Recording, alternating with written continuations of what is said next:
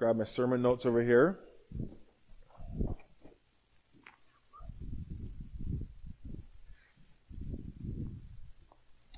So if you have a Bible with you, you can open up to 1 Corinthians chapter 16. I'm going to be spending most of my time there. Um, I started a series last week called Pandemic Christianity, a faith for such a time as this, recognizing that this is a time, especially as we move into the colder, darker months, where we need to kind of steel ourselves, prepare for what is to come, even when that what is to come is pretty vague and low resolution, and it could change at any moment. Last week, I talked about Kierkegaard's three stages of life that kind of map onto three stages you can go through a pandemic. He talked about the aesthetic stage, the ethical stage, the religious stage. And those were three fancy ways that he said you can either just center around pleasure, let the world go to hell in a handbasket and be like, whatever, I'm just going to get what's mine and center around what's comfortable and fun and enjoyable for me. Or, he said, maybe in a slightly more noble path, you could try and save yourself by saying, no, I'm going to figure this out. I'm going to straighten up and fly right. I'm going to overcome whatever challenges are in front of me. I'm going to leverage my skills and my power and my will, and I'm going to be an overcomer. And Kierkegaard said lots of people try and do that through moralism or by taking on religious code. But he said ultimately those are failing strategies because you're still putting yourself at the center. He said what you need to do in life, but I think it's even more pertinent in a pandemic, is to think in a fresh um, and more rigorous way how do I center on Jesus during this time?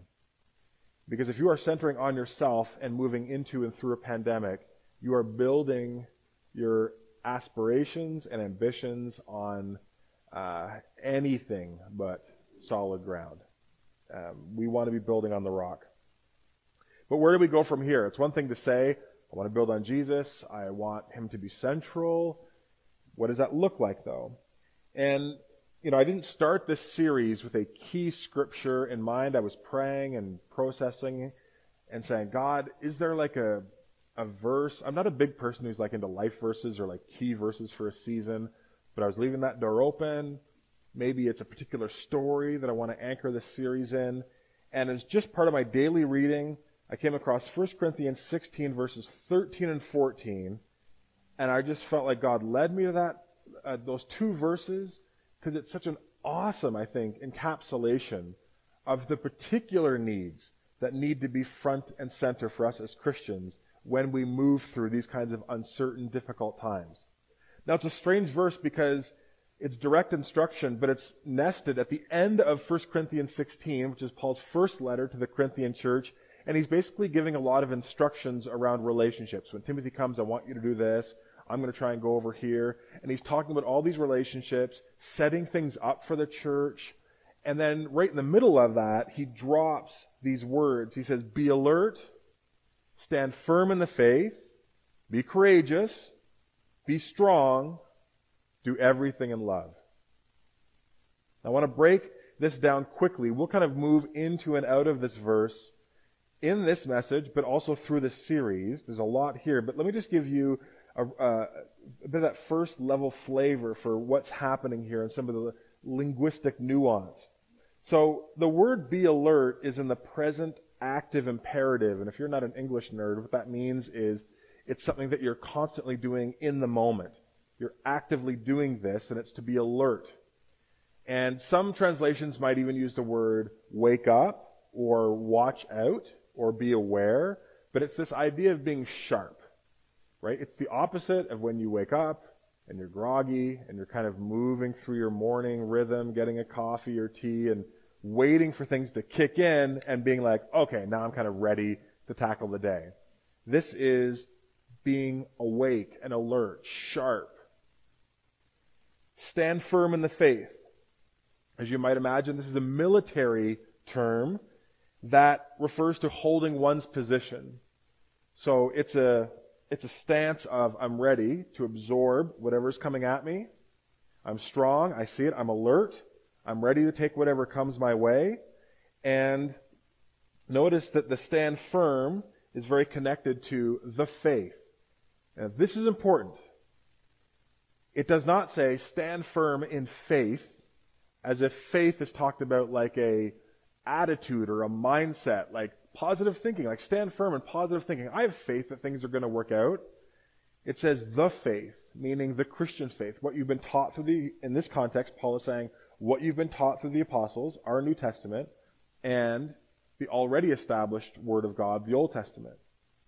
Paul is saying, I want you to stand firm in that faith. This is the time to double down, to learn more, to expand your understanding of who God is, um, deepen your appreciation for His Word, begin to mine His Word more. So it's not just adopting a posture of positivity, it's about saying, putting on the full armor of God, which includes the Word of God.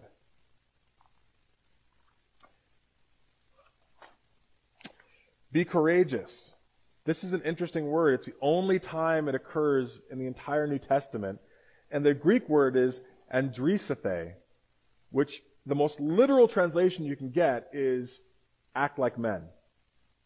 It would be the cultural equivalent to us saying like man up. It's not specifically speaking to men. Uh, Paul is invoking this soldier, father, leader image, and all males in that culture, or all leaders in that culture were males. He was saying, this is a time for leadership. To stand up, to be courageous, to act like men, to be mature, to not be groveling around like children, not tossed to and fro, but to be solid in your faith, solid in your uh, life witness for Jesus. He says, be strong. But this is the word that is written in the passive voice. And that's significant because almost every translation will translate it as be strong. But if you read comment, uh, commentaries, the vast majority of them will say it really should be rendered be made strong or be strengthened because it's passive. It's not something you're doing, it's something that's being done to you. And that's really important because Paul is saying, I want you to do these things so that you are strengthened, so that God strengthens you. The energy and the strength that we need to live out the Christian faith, especially during times like this, doesn't happen by us just determining to be strong. I'll just do it. I'll be stronger today than I was yesterday. That's just willpower. There's a place for that in the Christian life. But this passage is saying, be strengthened. Allow yourself to be strengthened by God's own Spirit because you're not going to be able to overcome these challenges on your own. The strength that a Christian needs to move through times like this isn't derived from themselves. It's derived from God. And then as a summation, he says, do everything in love. Everything. He front ends at at the start of the sentence. Orthodoxy, right thinking, right doctrine, orthopraxis, right living, doing the right things behaviorally, without love is not God's will and is not God's way. So he's like, I want you to do these things. I want, to, I want you to express and to manifest your love for Jesus, but you've got to do it in a way that's loving and caring. One commentator says this It's really significant to note that do everything in love follows these strong encourage, uh, encouragements to manliness and strength and power. In manliness, Paul is not looking for aggressiveness or self assertion, but the strength that shows itself in love. Just like in 1 Corinthians chapter 13, he's concerned with an all pervading nature of Christian love. Nothing we do is outside its scope. And so we shouldn't overlook the significance of it. Love is more than just an accompaniment of Christian actions. It's the very atmosphere in which Christian lives um, are expressed and have their being. And the word love there is agape. There's different words in the Greek for love, but this is the word agape. It's the highest, most morally demanding, most self giving, most other affirming and caring love that you can have. It's the way that God loves us in Jesus. It's not a brotherly love. It's not a romantic love. It's not like a friendship, like buddy buddy love. Do everything, the Spirit through Paul writes, with agape love, a deep self giving love. Now, I'm not saying you have to, but I think these two verses, 1 Corinthians 16, 13, or 14, I think these are worthy of your memorization over the next few days and weeks. This is a great uh, section of Scripture to memorize. They hold really powerful principles together. And if you begin memorizing them now, as the series unfolds and builds, you're going to be able to sort of see it as a diamond and turn it over and see different facets of it and say, oh, that's interesting. Oh, I, you know, in light of last Sunday, oh yeah, that makes me consider this differently. And look at how beautiful it is when you turn it over here. They're seemingly very, it seems, they seem to be very simple truths, and they are on the most simplistic level, but there is powerful principles here for how to move through a pandemic faithfully. Okay, last week I talked about the human experience of dread and how during a pandemic that kind of gets amped up to 11. And this week I want to talk about another hardship that is common to everybody at different stages of their life, but again, I think really gets amped up during uh, the times that we find ourselves living in. And that is the experience of like loneliness, loneliness and isolation. Uh, before the pandemic, before you know COVID really uh, threw everything uh, into chaos, we already knew that we were facing a loneliness epidemic. There's lots of headlines. Um, Washington Post, USA Today, Boston Globe, New York Times, The Atlantic, Slate have all been steadily, Globe and Mail, Toronto Star, have all been steadily churning out research from healthcare providers who are saying we are moving into an epidemic of loneliness. People are reporting high levels of isolation and loneliness. And then people in public health, about five or six years ago, were really starting to study the effects of loneliness on the body and on the social infrastructure. There's a loneliness a- epidemic, reports the Surgeon General. Biggest threat facing middle aged men isn't smoking or obesity, it's loneliness. Um, how social isolation is killing us. Social isolation kills more people per year than obesity the threat is really serious. Dr. Uh, Vivek Murthy, who was the first person to call loneliness an epidemic, he showed that loneliness causes a very insidious type of stress on the body, and it can lead to chronic inflammation, increased risk for heart disease, arthritis, diabetes, and um, loneliness uh, Dr. Murthy believes has the same effect on overall mortality as smoking 15 cigarettes a day. It's a serious threat, and it affects us in profound ways. And ironically, in our quest for self fulfillment, right, Kierkegaard's aesthetics or ethical stages of life, we actually accelerate the movement into loneliness. When you center on yourself, obviously, you're going to increase your felt sense of loneliness because your whole world, whether you realize it, or not, is slowly being built around what works for me and what makes me comfortable and what would be enjoyable for me. So even if you don't intend to, you do very much slowly marginalize other people from your life. Not necessarily completely, but relationships that might have tipped over into being really good friendships, like really good, now are like friendships. And, fr- and people who would have filled that gap of like, like just good friends, like not besties, but like just, I, I'm friends with that person. Now they become kind of like acquaintances. Still friendly, but there's not, not that relational glue there. And that was, again, already happening before COVID 19. Now you add physical distancing, calls to physically isolate, socially distant, uh, cut down the amount of people you're connecting with, and create a small bubble.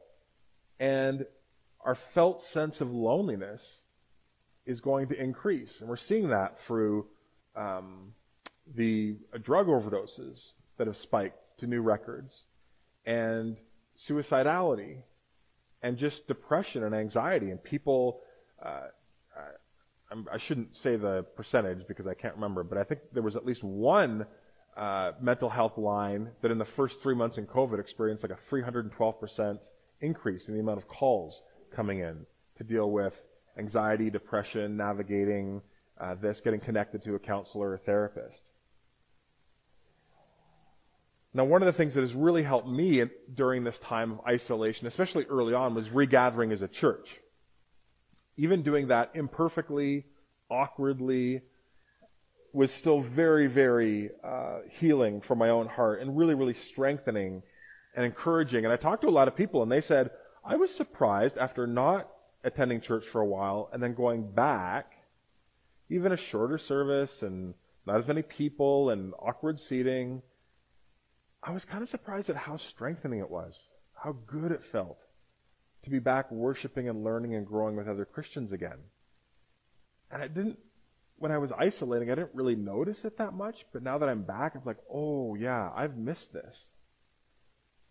And sometimes we think the Bible and prayer is enough to sustain the Christian life. Like if we're really, really serious and we know the Bible and we know how to engage it and we do that consistently every day and we have a deep, rich, personal prayer life, that somehow that would be enough. And everything else is helpful. It will feed into it, but not essential.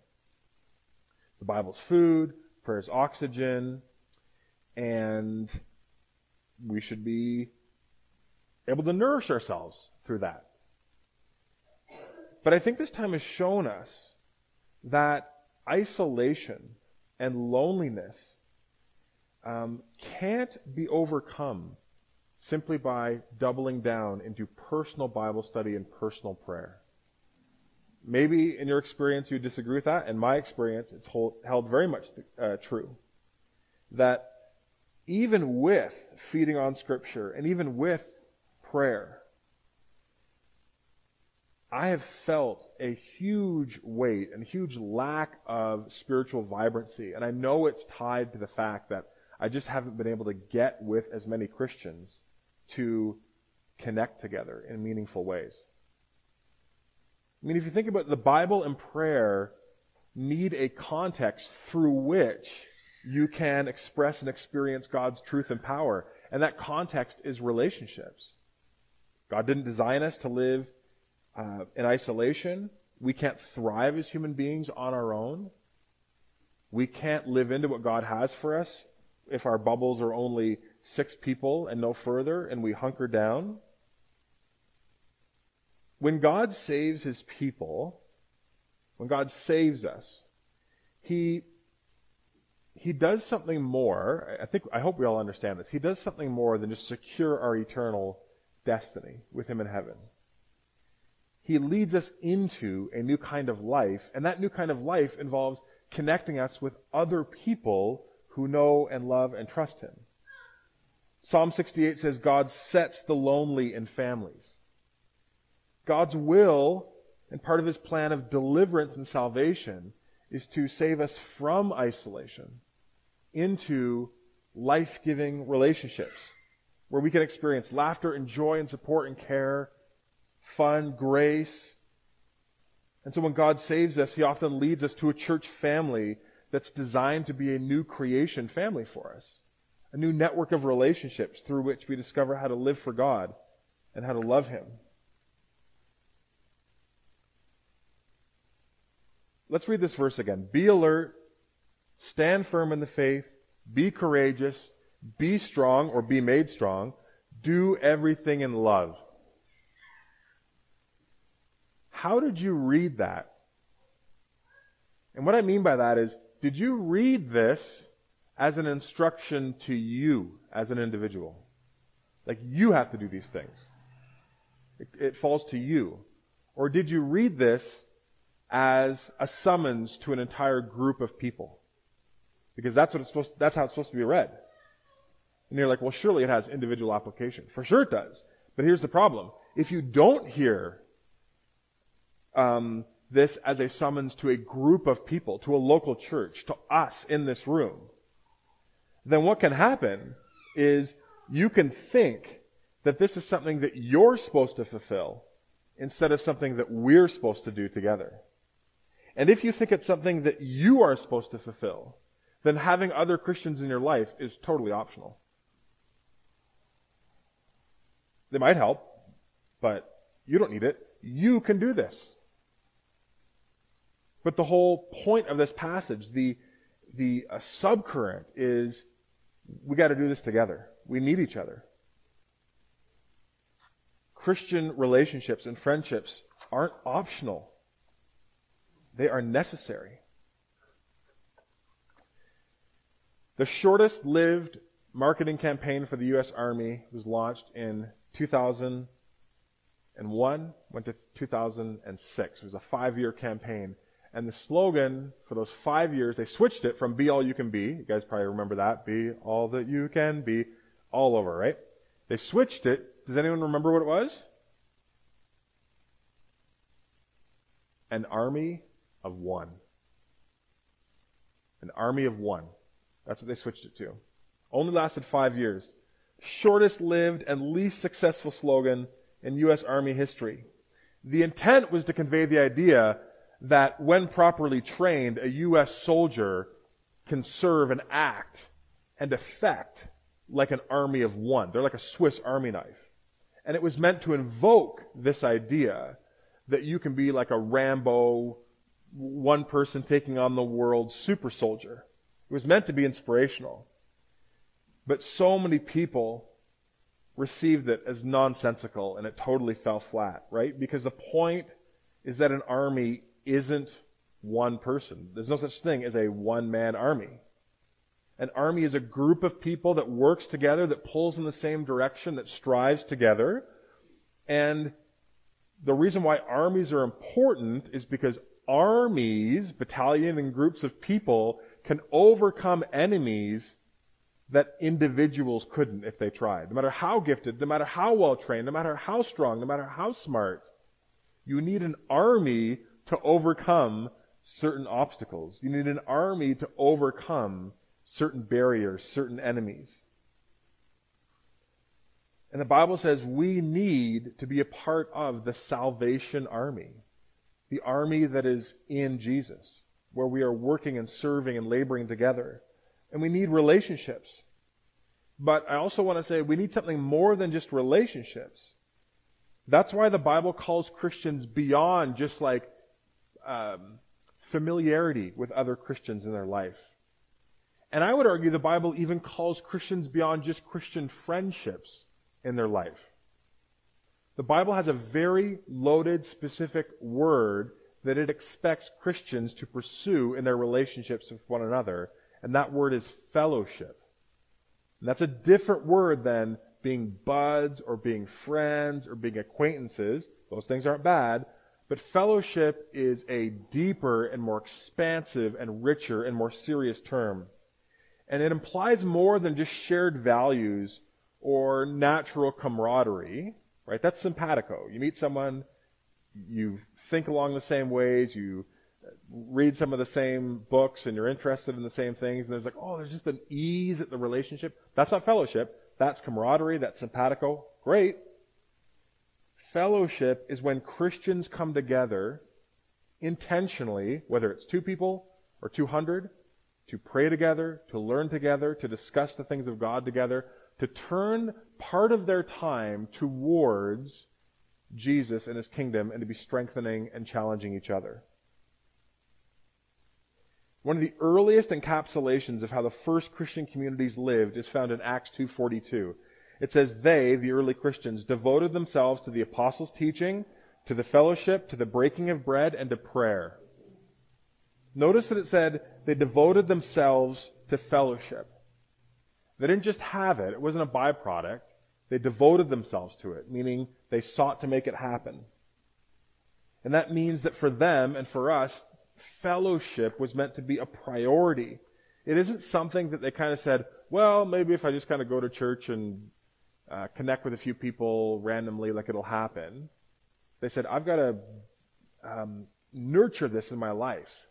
I need to establish this. I need to devote myself to fellowship. As we move into the fall and winter months,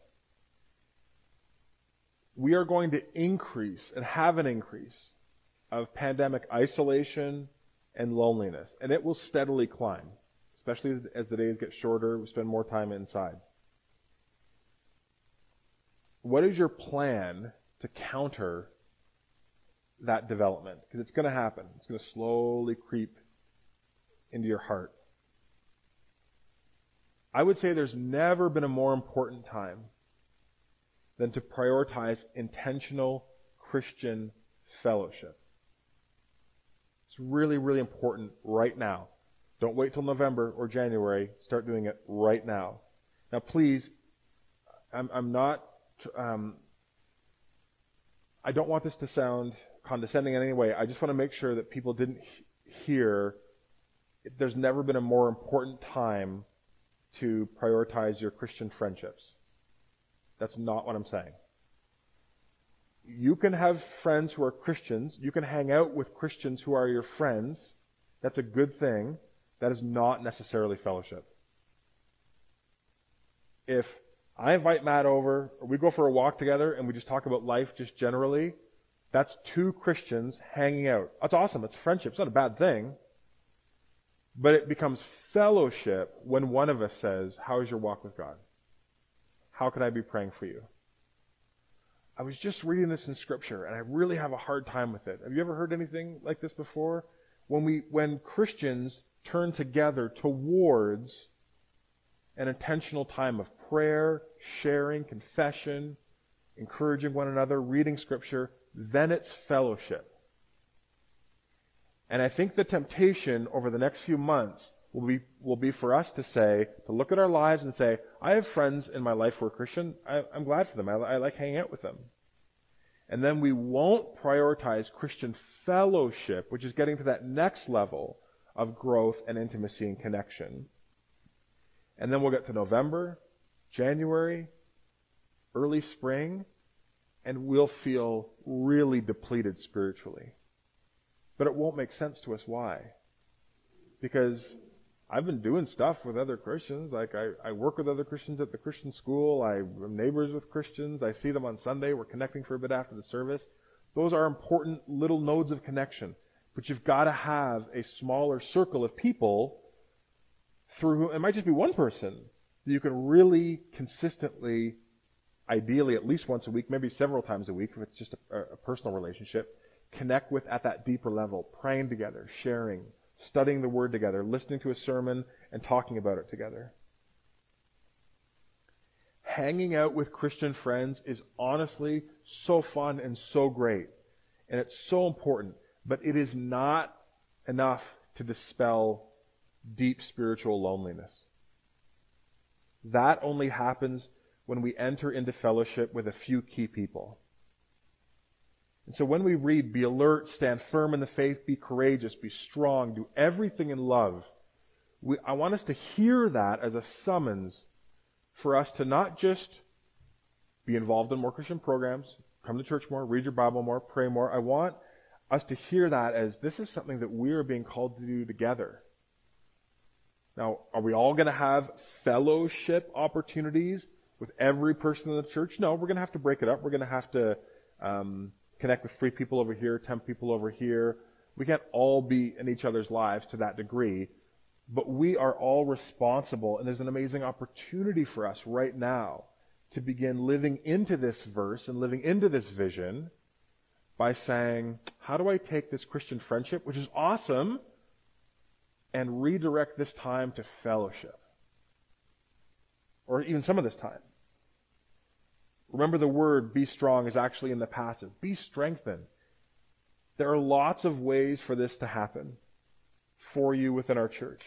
We have a number of different groups. Do you want to put the slide up, Julia? Sorry, next one. Um, I don't care the mechanism and the context of, of your fellowship with other Christians, but I do care, and I am going to be pushing you starting this week and in the weeks that follow to be taking up one of these things. Maybe there's another expression. Uh, I, I'm fine. I just want us all to be trying to establish or to continue to grow if you already have something established in a context that pushes you beyond just hanging out, talking shop, you know, catching up how are the kids, how are things going, how's school, and moving into let's pray. What's on your heart? What are you learning about God? Um, how can I be supporting and encouraging you in your Christian walk?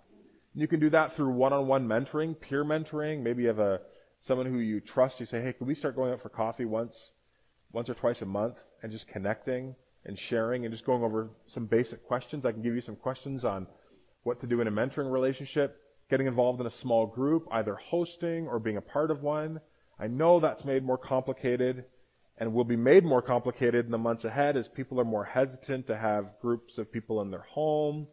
But we can, you can do Zoom groups. You can meet here at the church, uh, even just during the day, meet in this space. You can be physically distant. Um, but being involved in a small group or a three to one group, groups of three people who meet together for two hours once a month.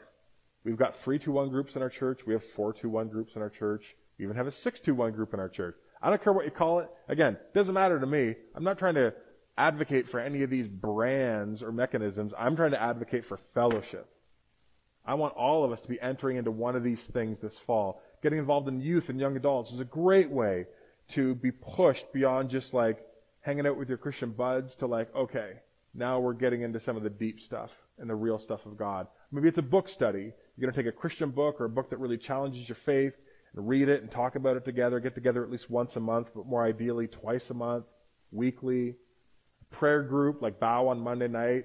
Even just setting it up and saying, how about we, you know, I mean, it'd be really easy for Matt and I, right? Because we're next door neighbors. So th- this could be our example. It could be really easy to say, at this time, every Friday, 345, we're going to pause, we're going to meet out in the front lawn, and we're just going to share response to three, like one question. How can I be praying for you? we're going to pray for each other. That may be five or ten minutes, but that's powerful, sweet fellowship. So it doesn't have to be this big thing. It doesn't have to be complicated, but it does have to be intentional. It's not just going to happen. You've got to kind of take the bull by the horns and say, hmm, which of these would work for me? Maybe a Zoom Bible study. Maybe I can't commit to the whole year, but maybe I'll try something for October and November. Alpha online. Um, maybe we'll just talk about the sermons on Sunday. We'll keep it really low key. Most important thing you got out of the sermon, how did it challenge you? How can we be praying for you? And where do you see God at work in your life? And we'll just have three or four people on Zoom talking about that, sharing. That's awesome. You will experience deep and profound fellowship if you enter into a process like that. Now, this week I'm going to send out instructions on how you can get started doing a group like this, how you can get involved in one. If you're like, I'd like to get involved in one, but I'm not really sure how to start. I'll be sending out instructions this week. Being part of this, one of these kinds of groups or, or, or uh, relational contexts is going to go a long way towards curbing loneliness and isolation.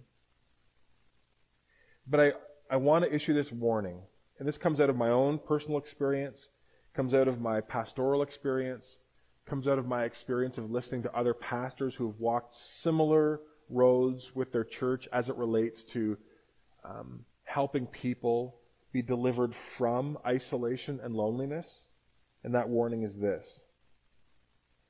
If you do not prioritize any of these contexts, if you don't prioritize fellowship, and you think that reading your Bible, showing up at church, small talk with Christian friends, and just generally connecting and hanging out with good Christian people, if that's going to be enough, I do want to uh, warn you and prepare you that you are likely going to feel a progressive sinking and slumping into greater spiritual deterioration and isolation over the next six months. I, I, would almost guarantee it. That's not a threat, right? It's a warning. And it's grounded in God's word, my experience, uh, my experience, the experience of people who have shared with me, this is something that we have to actively do, and we have to apply ourselves. We have to devote ourselves to this. Rick Warren said, fellowship, he had a really corny way of describing fellowship. He's like, it's two fellows rowing on the same ship, on the same boat. That's what fellowship is. That's the word picture. And that's a really, really corny way of describing fellowship. But where it's helpful is to say, don't, ex- don't expect to experience fellowship if you're not willing to do some rowing. You, you just got to be willing to do some rowing. God has provided a means through which to combat and overcome pandemic loneliness, and that is His church and the fellowship that can be had in the church. But His vision for fellowship requires our devotion to that vision and a loving commitment to one another. So let's take up that call to fellowship so that we can be alert, we can stand firm in the faith, we can be courageous, we can be strong, and we can learn to do everything in love. Let's pray. God, we love you. Show us the beauty and the power that's available to us if we lean in in a more intentional way to fellowship, to connecting with one another, to praying with one another, to learning to follow you together, God. God, please save us from superficial Christian relationships and save us from the temptation to think because we're surrounded by Christians all day, maybe, or we have some core friendships, that we don't have to do any rowing. Teach us, God, how to build fellowship and pursue your vision. In Jesus' name, amen.